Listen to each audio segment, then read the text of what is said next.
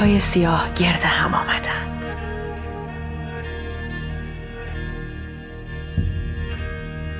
قررش رد گوش آسمان را کر کرده.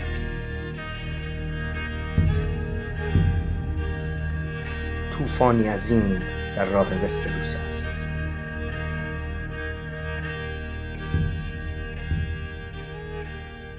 سلامی دوباره به همه طرفداران سریال بازی تاج و تخت.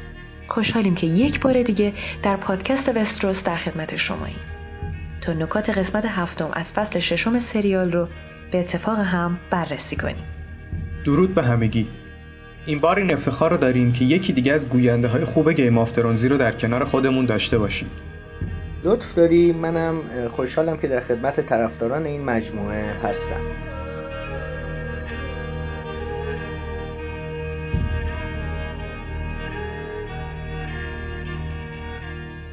خب دوستان موافقید که شروع کنیم؟ حتما.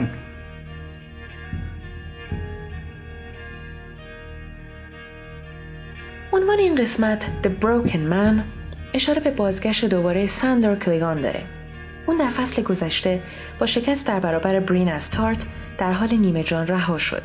بنابراین میشه به اون لقب شکسته رو داد. البته در کتاب اصطلاح مردان شکسته اشاره به سربازان وظیفه دارند که در حین جنگ وظیفه خود رو ترک کردند و تبدیل به راهزن شدند. در کتاب یک شخصیتی به نام سپتون مریبالد یه سخنرانی کوتاهی داره در خصوص همین مردان شکسته.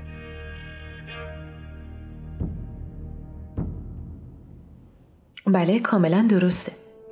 جورج آر آر مارتین گفته که دو تا سخنرانی توی کتاباش وجود داره که موضوع اصلی و دیدگاه اصلی مجموعه کتابهاش رو نشون میده.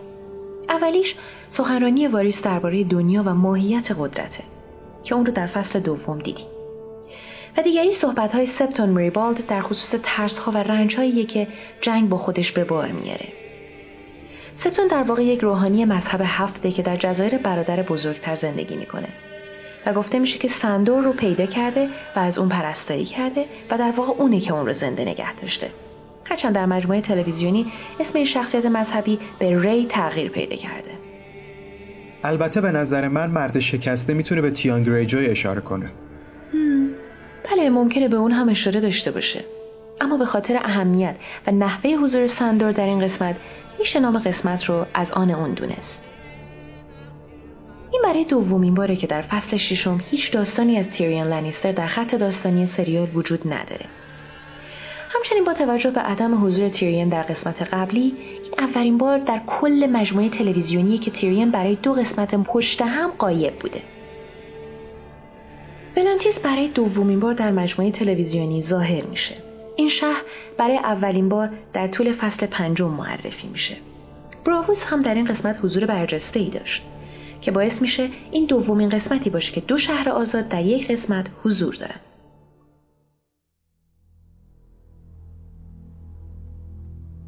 همچنین جزیره خرس برای اولین بار به تصویر کشیده شد. جزیره خرس در واقع متعلق به خاندان مورمونته و در فصل اول جورا مورمونت جزیره خرس رو معرفی کرده بود. همچنین توی این قسمت سریال بخش های داخلی دیپ وودموت هم به نمایش گذاشته شد و به تسخیر این قلعه توسط آهنزادگان هم اشاره شد. برادران بدون پرچم هم برای دومین بار بعد از فصل سوم دوباره دیده شدند. چهارمین قسمت از کل مجموعه سریالی که قبل از آغاز تیتراژ سریال شاهد بخشی از داستان هستیم. در گذشته در قسمت هایی مثل زمستان در راه است و والار دو هاریس و دو شمشیر هم شاهد بخشی از داستان قبل از شروع تیتراژ سریال بودیم. تهیه کننده و نویسنده برایان کاگمن توضیح داده که برای حفظ تاثیر زنده ماندن ساندر کلیگان و همچنین معرفی بازیگر بنامی چون روی مکین دست به این کار زده. خیلی خوب می‌رسیم به بخش نکات کینگز لندینگ. صحبت های اولنا و سرسی اشاره به صحنه در قسمت سرکوب نشده، سرخم نکرده، شکسته نشده داره. توی اون صحنه سرسی متکبرانه و با تظاهر به نوشتن یک نامه زمانی که اولنا در حال صحبت در خصوص مارجری و لوراس بود سعی می‌کرد اون رو به تمسخر بگیره. حالا توی این قسمت اولنا بی توجه نامه می نویسه در حالی که سرسی تقاضای کمک داره.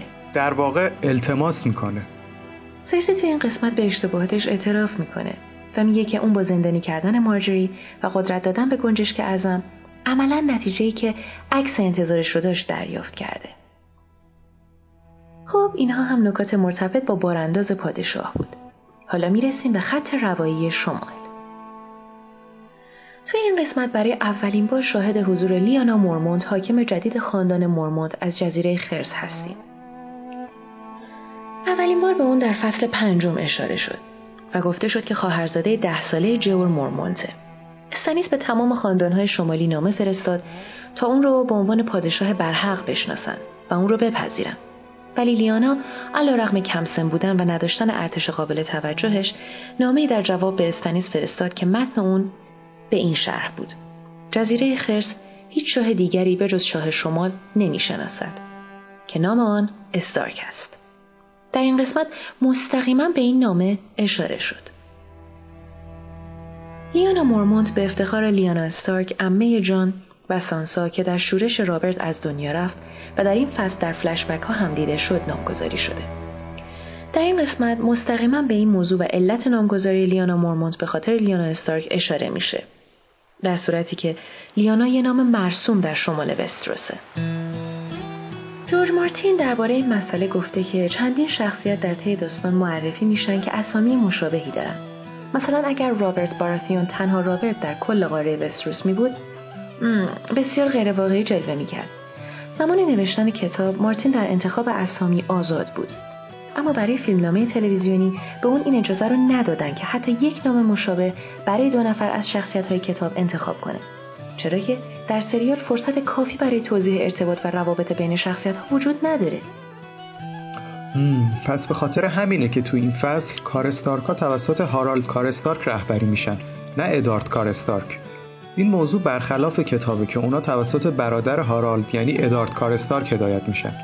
به نظر می‌رسه علت این تغییر ترس سازنده ها از اشتباه گرفتن اون با ادارد استارک بوده.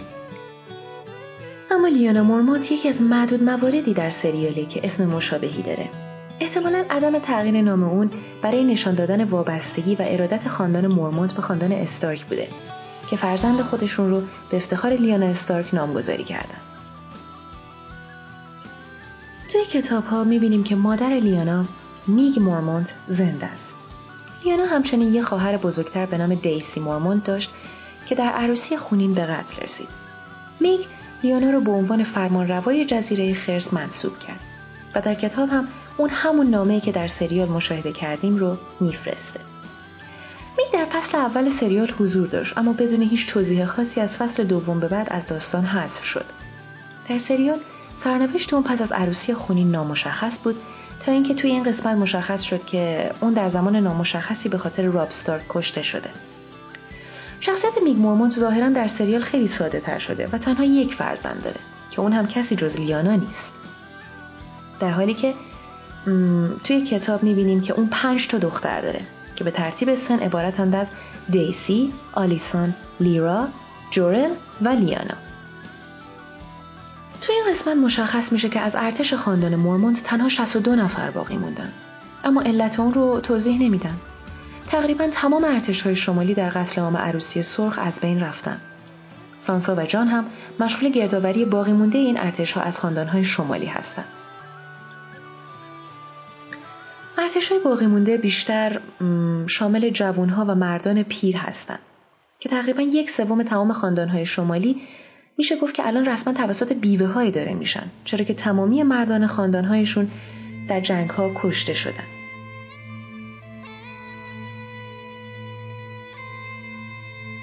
تأسف برانگیزه. همین موضوع که لیانای ده ساله رس خاندان مورمونته نشون میده که تمامی بزرگسالانی که سن کافی برای رفتن به جنگ رو داشتن توی جنگ کشته شدن. مشخص نیستش که در سریال رقم دقیق 62 نفر ارتش خاندان مورمونت از کجا اومده. در کتاب ها گفته شده که همه خاندان های واقع در بخش غربی شمال کلا می‌تونن 1200 نفر ارتش فراهم کنن. و همونطوری هم که لیانا مورمونت اشاره می‌کنه جزیره خرس اصلا منطقه پرجمعیتی نیست. ارتش آنچنان بزرگی هم حتی پیش از شروع جنگ هم نداشته. توی این قسمت گفته میشه که جور مورمونت عموی لیانا می‌خواسته که جان اسنو رو برای فرماندهی آماده کنه و جان رو معتمد خودش می‌دونسته. مشخص نیستش که چرا جان از این فرصت استفاده نکرده و اون نگفت که جو مورمونت علاوه بر انتخاب اون به عنوان جانشین خودش شمشیر باستانی خاندان مورمونت رو که از فولاد والریانی ساخته شده هم به اون بخشیده بود چون اون رو قابل اعتماد می‌دونسته. شاید جان با خودش فکر می‌کرده که مذاکرات خوب پیش نره و یه وقت اونا بخوان شمشیرش رو ازش پس بگیرن. رابرت گلاور با بازی مکننی تیم برادر کوچکتر لورد گالبارت گلاور که حضور کوتاهی در فصل یک داشت در این قسمت معرفی میشه. مکننی تیم با ایفای نقش در فیلم های قرون وسطایی غریبه نیست و پیش از بازی در سریال بازی تاج و تخت در سیتکام بریتانیایی Blackadder در نقش لورد پرسی ایفای نقش کرده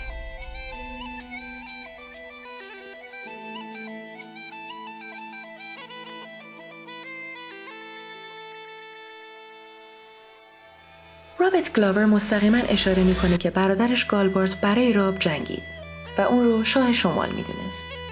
با این حال اون به طور واضح مرگ گالبات رو تایید نمی‌کنه. رابرت میگه که همسر و فرزندانش توسط آهنزاده ها گروگان گرفته شده بودن که توی کتاب هم همینطوره.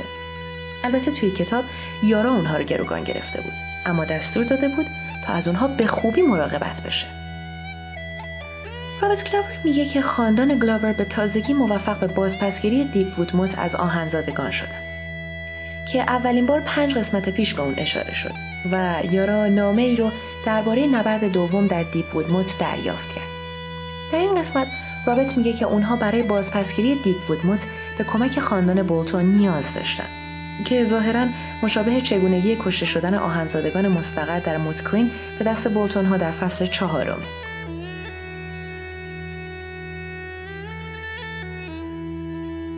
تا جایی که یادمه تو کتاب استانیس براتیون طی حرکتش به سمت وینترفل برای حمله به بولتون ها دیپ وودموت رو از آهنزاده ها پس می‌گیره. درسته؟ دقیقا همینطوریه که میگی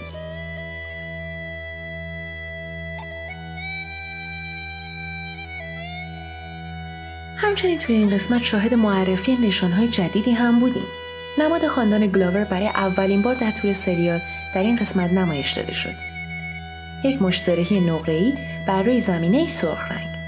نماد جدید دیگه ای هم در این قسمت نمایش داده شد. نماد خاندان مورمونت. البته نماد خاندان مورمونت از فصل یک نشون داده شده بود. اما اتفاقی که در این قسمت شاهد اون بودیم طراحی مجدد این نماد بود. برخلاف خرس سیاهی که به حالت راه رفتن در کنار درختان سبز بر روی زمینه سفید در فصلهای پیش به عنوان نماد خاندان مرموت نمایش داده می‌شد در این قسمت دیدیم که یک خرس سیاه ایستاده بر روی دو پای خودش به عنوان نماد بهش اشاره شده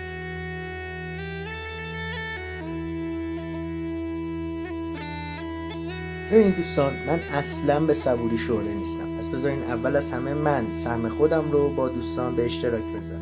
البته سر و پا گوشیم.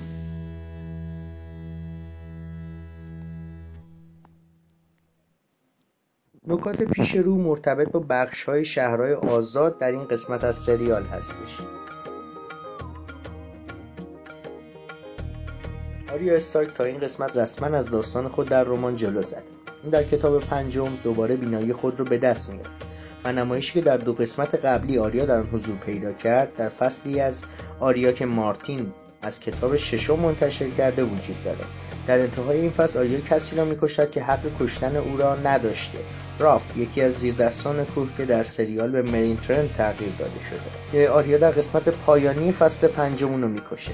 احتمالا مرگ راف به دست آریا مردان بیچهره رو از این سرپیچی اون خشمگین می‌کنن و همچنین به دلیل اینکه راف یکی از دشمنان اصلی آریا استارکه به این نتیجه می‌رسن که اون هیچگاه نمی‌تونه گذشته خودش رو رها کنه و هیچکس بشه.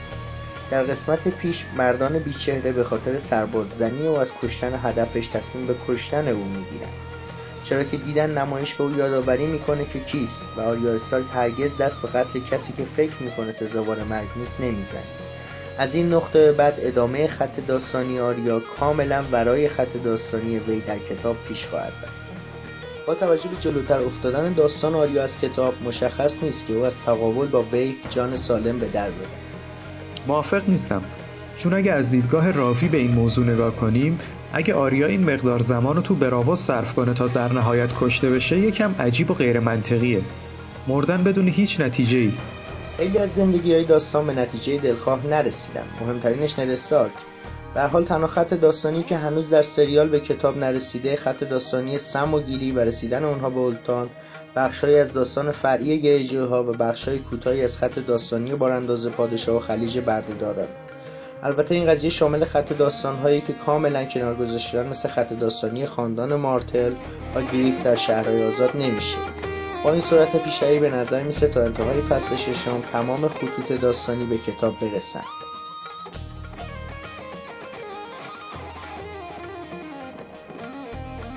ملوامی که آریا در براووس استخدام می‌کنه میگن که ناوگان آهن گریجورها به خلیج داران رسید. هرچند در همین قسمت ما ناوگان آهن رو در بلانتیس می‌بینیم. احتمال داره این سکانس از قسمت های دیگه به این قسمت منتقل شده باشه. یا خطوط داستانی مختلف در زمانهای متفاوتی نشان داده میشن و یا به احتمال زیاد اخبار مربوط به ناوگان آهن دچار تحریف و تغییر شده و در شایعات به اشتباه گفته میشه که اونها به خلیج بردهداران رسید شهر آزاد ولانتیس هم برای دومین بار در این قسمت به نمایش داده گذاشته میشه. ناوگان آهن یارا و تیان در مسیر خود به سمت شرق خلیج بردهداران برای گردآوری آزوقه در ولانتیس توقف می‌کنند. در کتاب عموی آنها ویکتوریان گریجور هدایت ناوگان آهن رو به سمت خلیج بردهداران به عهده داره اما سریال این نقش رو به یارا و تیان گریجوی داده چرا که در کتاب خط داستانی این دو به همدیگه می‌رسه. در برنامه این سایت اپیزود سازندگان سریال اشاره می‌کنن که یارا به برادر خود تیان اهمیت میده و او رو دوست داره و در سریال مکالمه برای آنها در نظر گرفته میشه. در کتاب تیان و یارا با هم برخورد مستقیمی ندارن تا علاقه او رو به او رو نشان دهد. یکی از نکات جالب این قسمت هم این بود که اگر به چهره فاحشه های فاحشه که خدمه گریجی ها در ولنتیس در آن حضور دارند دقت کنید خالکوبی بردگی آنها را مشاهده می‌کنید. همونطور که وریس در فصل پنجم هنگامی که با تریون در ولانتیس حضور داشتند و در این باره توضیح داد بهش که برده های هر شهر همگی بر روی صورتشون خالکوبی دارند تا حرفه که با آن مشغولن را نشان بده و خالکوبی برای فاحشه ها قطره اشکی در پایین چشم چپ آنهاست نکته جالبی بود. این نشون میده که گروه سازندگان سریال به هیچ وجه نسبت به جزئیات داستان بیتوجه نیستن در ادامه این قسمت یارا در حال بوسیدن فاحشهای در ولانتیس نشان داده می شود و در پایان این صحنه او سراحتا اعلام می کند که قصد برقراری رابطه جنسی با آن فاحشه را دارد. نام یارا در کتاب آشاست اما در سریال برای جلوگیری از اشتباه او با اوشا نام او را به یارا تغییر دادند. آشا در کتاب نشانه ای از دو جنسگرا بودن یا داشتن ارتباط با یک زن از خود نشان نمی‌دهد. از نظر جنسی کاملا فعال است و از این مسئله ابایی ندارد تا حدی که از جادوگر جنگلی یاد می‌گیرد که چطور برای خود چای ماه درست کند. ویکی Game of Thrones درباره این مسئله به سراغ جورج آر آر مارتین رفته و سوالی از او بدین شرح پرسیده است.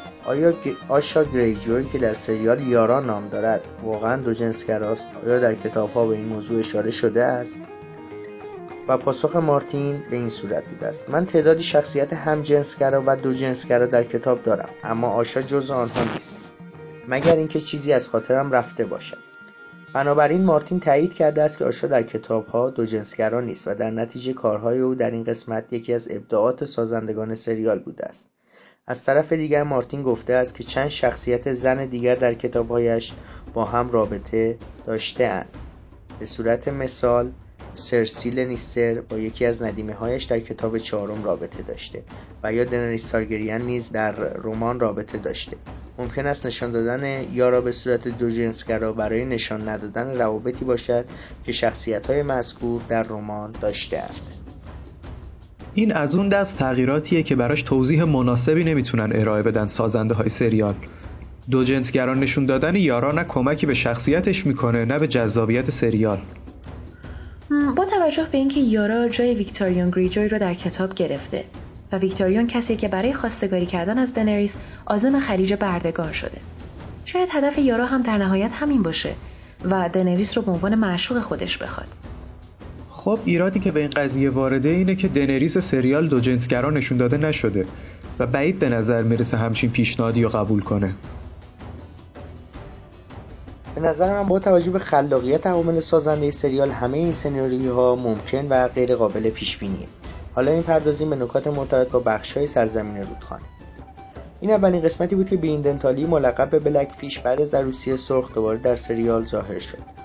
معاصره ریوران یکی از موضوعات مربوط به کتاب چهارم که به فصل ششم منتقل شد.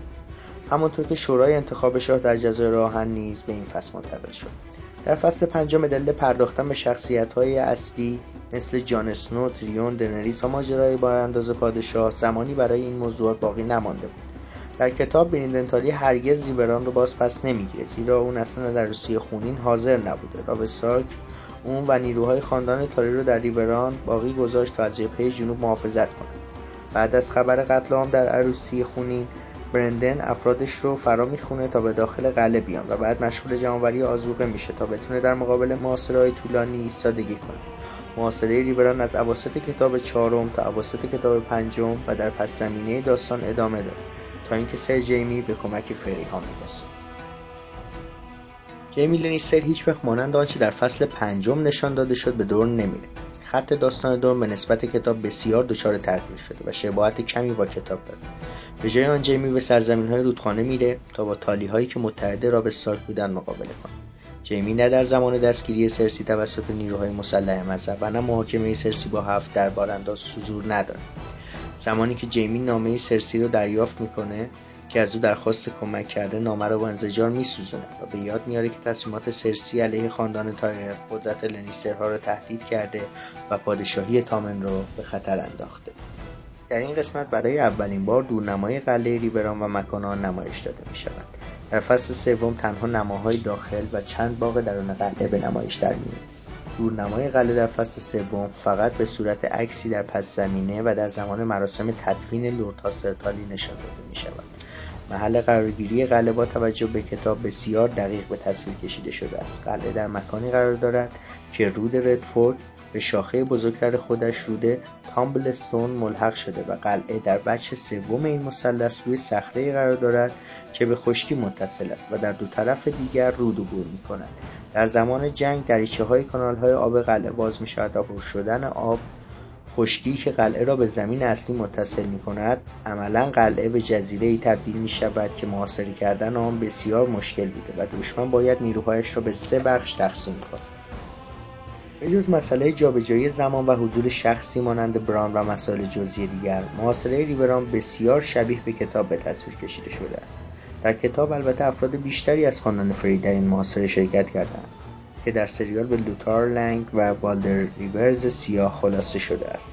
فری ها نیز چون انتظار رسیدن کمک به قلعه را ندارند به جای توجه به محاصره بیشتر به تفریح و میهمانی ها در چادرهایشان مشغول هستند.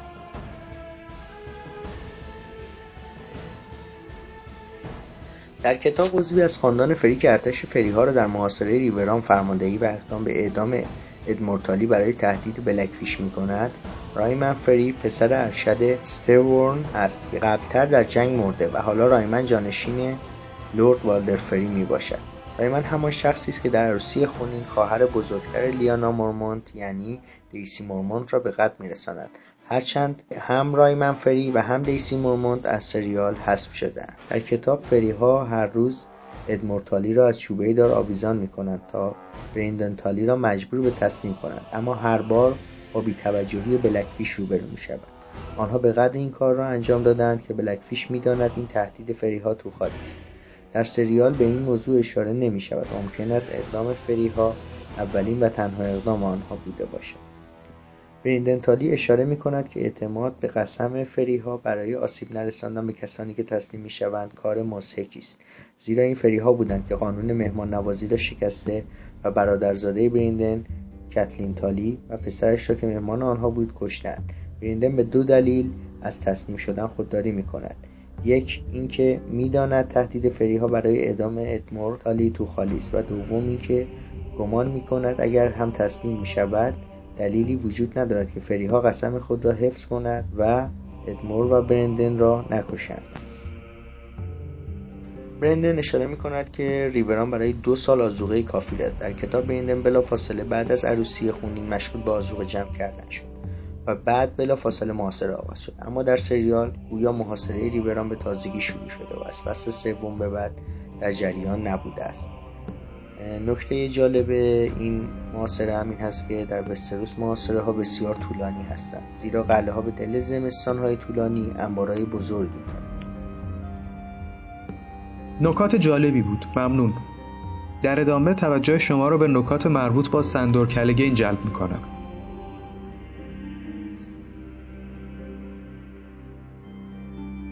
سندور کلگین از زمانی که آریا اون رو در کنار جاده رها کرد دیگه تو کتاب دیده نشده. حضور سندور در این قسمت از سریال اسپویل بزرگی برای خط داستانی کتاب محسوب میشه. البته تو کتاب به طور غیر مستقیم اشاره میشه که اون زنده است. در کتاب برین و پادریک به صومعی در یک جزیره می‌رسن که آوارگان جنگ تو اونجا پناه گرفتن صومعه توسط یکی از برادران ارشد اداره میشه که به اونها میگه که تازی مرده. ولی اونها اسب بزرگی رو می‌بینن که بسیار شبیه به اسب سندور هست و قبرکن درشتندامی رو مشاهده می‌کنن که ممکنه خود سندور باشه. ولی نمی‌تونن دقیق تشخیص بدن که اون چه کسیه چون یه شنلی روی سرش داره. نکته سوم اینه که شخص قبرکن خم میشه تا به یک سگ غذا بده. برادر ارشد اینطوری سخن میگه. تازی مرده خشونت و عصبانیتش از بین رفته و سندور صلح در کمک به آوارگان پیدا کرده. در داستان بریان و پادریک به سپتونی به اسم مریبالد برخورد می‌کنن. کسی که تو جوانی سرباز بوده و بعد به گروهی از راهزنان پیوسته و کارهایی کرده که از اونا پشیمونه. اون در حال حاضر با کمک به افراد فقیر و درمونده سعی در پاک کردن گذشته خودش داره. تو سریال برادر ارشد و سپتون مریبال تبدیل به یک شخصیت شدن. همونطور که تو کتابم مشابهن. هرچند که در برنامه اینساید اپیزودز گفته میشه که اسم این شخصیت در سریال ری هست نه مریبالد. در واقع سازندگان بر این شخصیت نام جدیدی هم ساختن. به گفته خود مارتین سخنرانی سپتون مریبالد درباره مردان شکست خورده یکی از نقاط مهم و برجسته کتابه. در سریال این سخنرانی به صورت خط به خط با کتاب همخونی نداشته و دچار تغییر شده. در کتاب در مورد تنزل یک انسان به راهزنی و زندگی مثل حیواناتی که به آوارگان جنگی حمله می‌کنن گفته میشه. در سریال به تصویر کشیدن این سخنرانی بسیار مشکل بوده ولی در کتاب این یکی از مهمترین و خاصترین نقاط داستانه.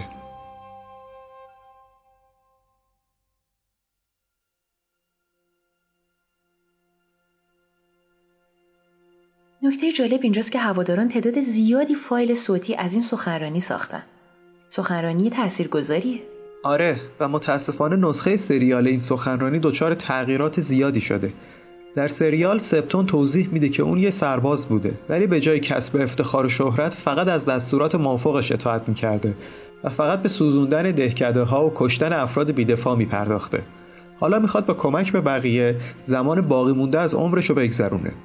این بخش در واقع نشون دهنده اعتراضیه که مارتین به جنگ ویتنام و دیگر نویسنده فانتزی داره که از مقوله جنگ با افتخار یاد می‌کنن. مارتین معتقد در اکثر مواقع در زندگی واقعی جنگ ها و وحشتناک هستند. در کتاب جنگی که مریبالد در اون شرکت داشته جنگ پادشاهان ناین پنی یا همون قیام پنجم بلک فایر بوده که در اون جنگ بریندن تالی یک فرمانده بوده در سریال به جنگی که مریبال در اون شرکت کرده بود اشاره ای نمیشه. در سریال به اینکه صحنه های مربوط به سندور کلگین در این قسمت در چه مکانی اتفاق میفته اشاره ای نمیشه. ولی با توجه به حضور افراد برادری بدون پرچم و اینکه در کتاب داستان سپتون مریبال در سرزمین های رودخونه اتفاق میفته میشه نتیجه گرفت که در سریال هم این اتفاقات در سرزمین های رودخونه واقع میشه وقتی که آریا سندو رو ول می‌کنه اونها به تازگی دره رو ترک کردن و در مرز جنوبی دره با سرزمین های رودخونه قرار دارن. و از همونجا هست که آریا با اسب به بندری در میدن پول میره. همچنین برادر ری در سریال میگه که سندور را با گاری با خودش آورده. در کتاب و همینطور در فصلهای قبلی سریال برادری بدون پرچم از مردم در برابر دزدها و قارتگرانی که مردم رو به دلیل فراهم نکردن آزوقه میکشتن دفاع می‌کردن. اونا البته خودشون هم از مردم آزوقه می‌گرفتن ولی این کار معدبانه انجام می‌دادن و به اونها نوشته با مضمون من به تو بدهکارم یا همون آی او یو می‌دادن. مثل همون نوشته که در فصل سوم به سندور دادن. هرچند که خود مردم می‌دونستن عملا این نوشته ها بیارزشه. اعمال این گروه در سریال دچار تغییر فراوانی شده. در کتاب کارهایی مثل کشتن مخالفان و مردم بیگناه بیشتر توسط سربازان لنیسترها انجام میشه. ولی در سریال این کارها به گروه برادری بدون پرچم نسبت داده شده. با قدرت گرفتن لنیسترها و فریها در سرزمین های رودخونه در پایان کتاب سوم و بعد از عروسی خونین اعمال گروه برادری بدون پرچم تغییر می‌کنه و هدفدارتر انجام میشه. مثلا کشتن هر عضوی از خاندان فری که دیده میشه. ممکنه این تغییر در تاکتیک در کتابهای بعدی توضیح داده بشه.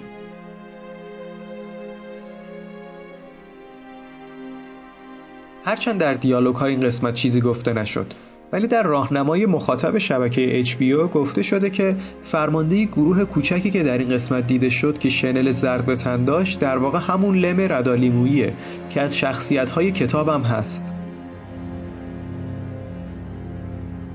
ممنون از شما و نکات خوبی که آماده کرده بودین و همینطور از شنونده های عزیز پادکست وستروس که مثل همیشه همراه ما بودن و تأخیرهای پیش اومده در تولید پادکست رو با صبوری تحمل کردن.